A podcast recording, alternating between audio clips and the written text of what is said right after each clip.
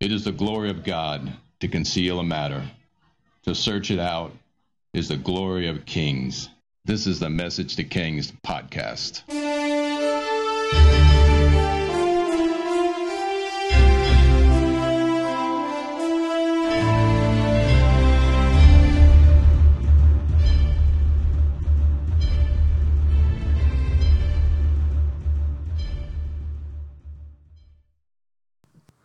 Episode 170 King Jeroboam II and the prophet Jonah and Amos.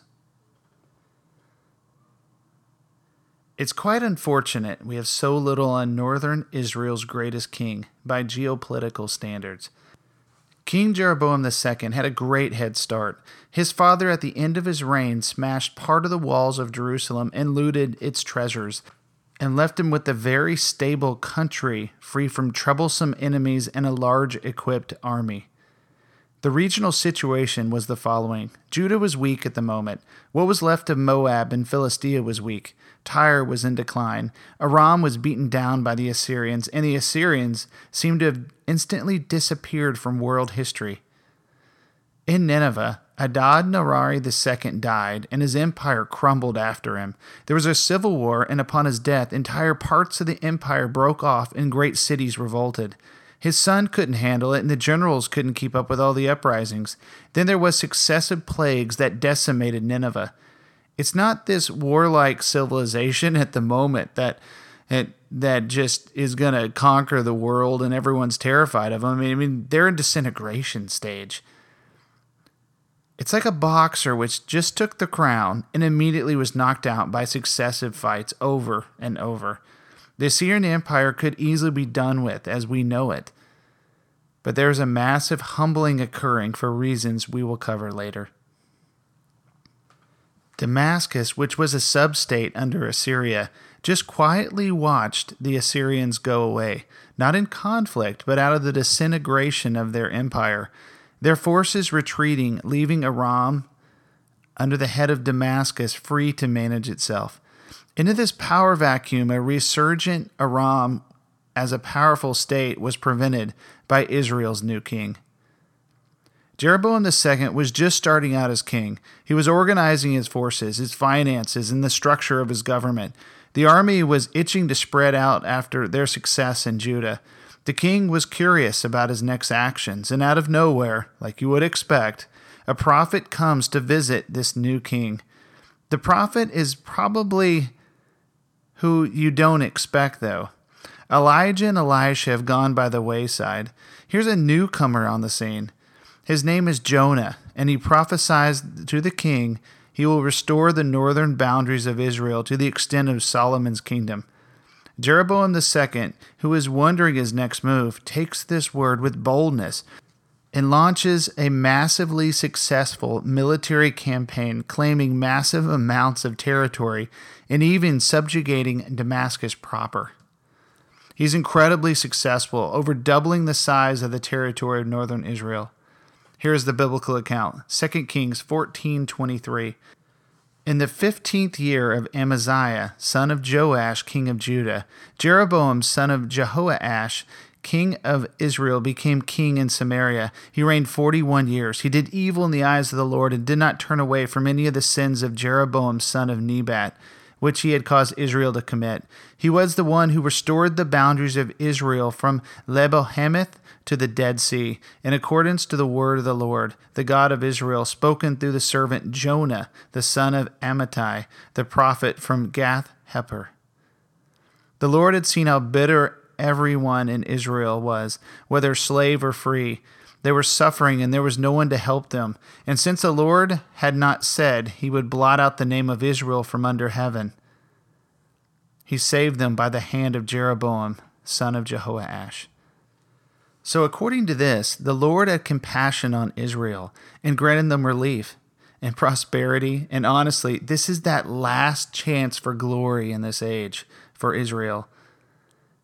The biblical account continues. 2 Kings 14:28 As for the other events of Jeroboam's reign, all he did and his military achievements, including how he recovered for Israel both Damascus and Hamath, which had belonged to Judah, are they not written in the book of the annals of the king of Israel? Jeroboam rested with his ancestors, the kings of Israel, and Zechariah his son succeeded him as king. Not that much considering how amazing this king was militarily and strategically. But this is probably the point. Only generations back, the kingdom of Israel was on the verge of extinction under Hazael. Now it's back on the rise.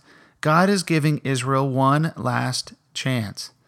Jeroboam didn't worship God. He was probably most like his namesake, the first Jeroboam. He had incredible, incredible blessings, but he chose his gods over the one and only true God. It's like God gave two things to Israel in this generation the incredible blessing of prosperity, but with it was the blessing to have prophets roaming the land prophesying judgment or a return to God. Here you go, Israel. You choose. We have the evidence of the prosperity of this age through minor prophets Jonah, Amos, and Hosea. These guys give us the picture of the land under Jeroboam II and what he did with this great prosperity. So, with the limited biblical account on this king directly, we get lots of cultural references from the prophets. And there are some very interesting events outside of the biblical account, which we have to weave in. So, in addition to Second Chronicles and Second Kings, which is the account of the kingdoms during um, the kings of Judah and Israel, we also have the the three prophets during this time frame in their books and the following historical events. One we already covered. The first Olympics is dated to the second year of Jeroboam's reign in 776 BC, which we covered in the previous episode. There's also a substantial plague that decimates the population of Nineveh in this generation. This is dated to 765 BC. Next is a massive solar eclipse, widely known as the first truly documented solar eclipse in world history. This is dated two years later in 763 BC.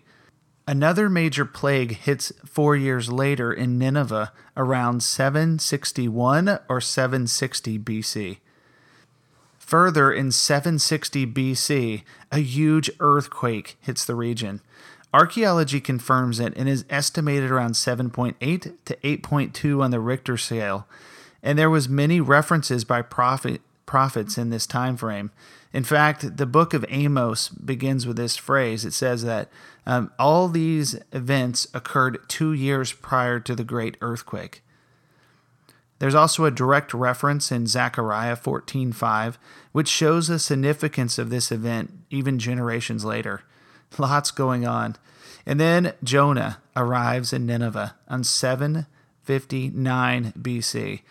So he arrives in Nineveh one year after the earthquake and one or two years after the last plague, and there was a previous plague even five years prior to that. And then that was four years after the solar eclipse. So recently I tripped onto something else a huge increase in the Earth's geomagnetic fields around the time of this generation or as late as the next two generations from now.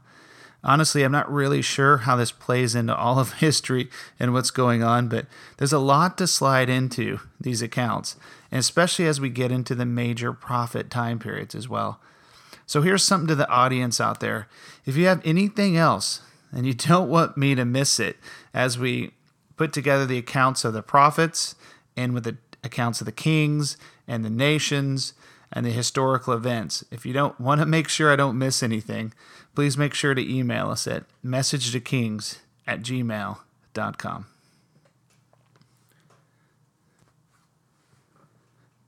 To conclude this episode of Message to Kings, let's start by speaking to the prosperity of this era. It's our historical backdrop. It's truly important to understand the significance of this. This is Israel's great chance. Israel is honestly at its apex and dominating the region. Assyria was getting crushed by rebellions and civil war, now plagues, and there's even signs in the heavens.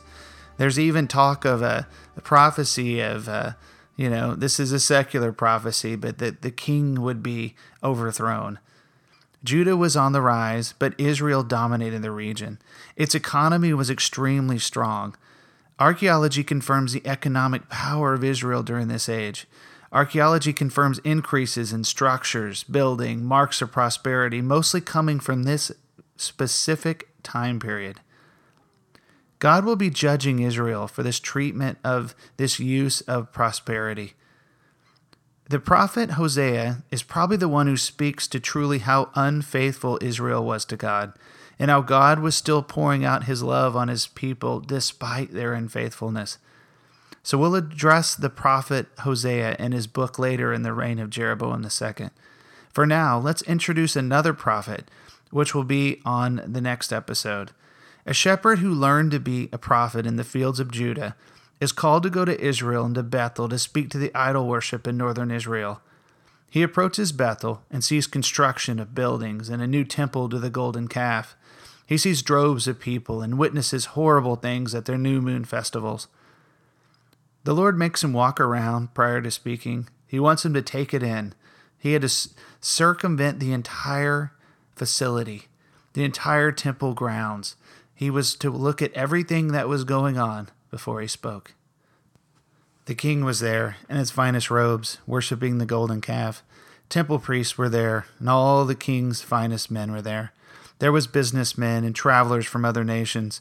There was markets strung up, displaying the wealth of the nations, and the people all seemed to be in the greatest pleasure, worshiping the gods of their choice. The man whose name was Amos, which means faithful, is asked to speak, and since he traveled from Judah, they let him stand upon the stage to speak to the people. The moment he opened his mouth, the Spirit of God falls, and all come to understand a prophet was among them.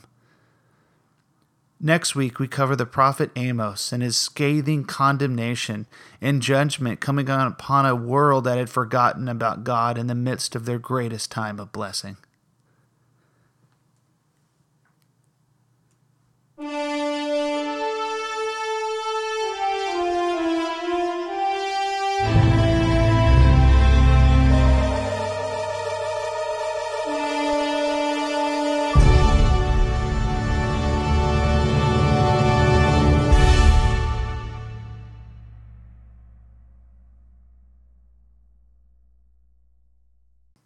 Thanks for joining us for this episode of Message to Kings. Feel free to visit the website, messagetokings.com, share the Facebook page if you want to chat. Email us at messagetokings at gmail.com.